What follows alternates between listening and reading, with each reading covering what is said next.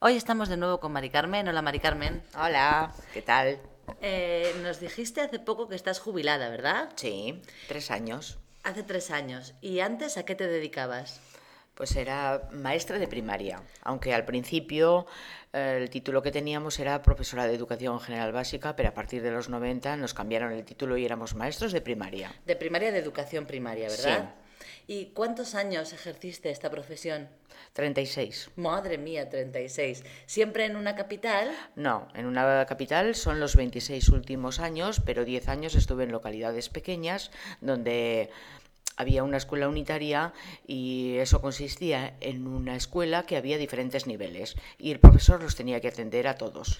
O sea que en la misma escuela podías tener, por ejemplo, ocho niños y cada uno de un nivel. Podías tener niños todos de primaria o también había niños de infantil. Es que entonces en la educación general básica mm, compre- comprendía desde los tres años que entraban en la escuela hasta los 14.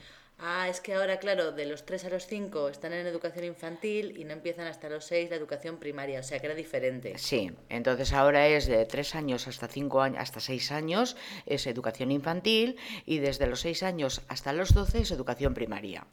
Vale, y antes, cuando tú trabajabas en los pueblos, eh, ¿cómo te apañabas para hacer atender a un niño de 4 años con otro que estaba empezando a leer y con otro que era un poco más mayor? ¿Cómo Pues- lo hacíais? Pues por turnos, por, Por turnos, turnos. por Y- turnos. Y mientras atendías a uno, ¿qué hacían los otros? Pues los otros tenían el trabajo individualizado y a los que atendías pues era un trabajo em, que tú hacías un seguimiento mayor.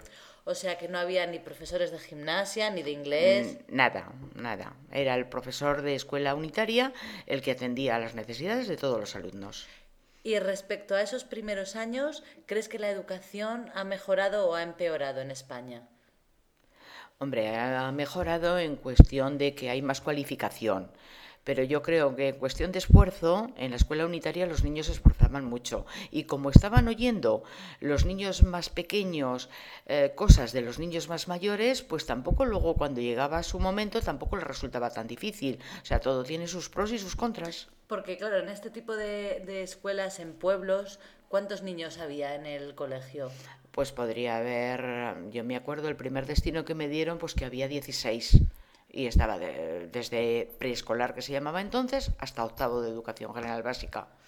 Que en octavo, ¿cuántos años tenían? 14. 14. Madre mía, es que era mucha diferencia. Y ahora en una clase, en primaria, puede haber hasta 25 niños. Hasta 25 niños. Bueno, claro, o sea que es muy Todos del diferente. mismo nivel. Todos del mismo nivel. Bueno, pero ahora estás muy bien jubilada, ¿verdad? Pues sí, Pues la verdad que sí. Ah. Venga, Estoy muy gra- bien. gracias. Hasta luego. Hasta luego.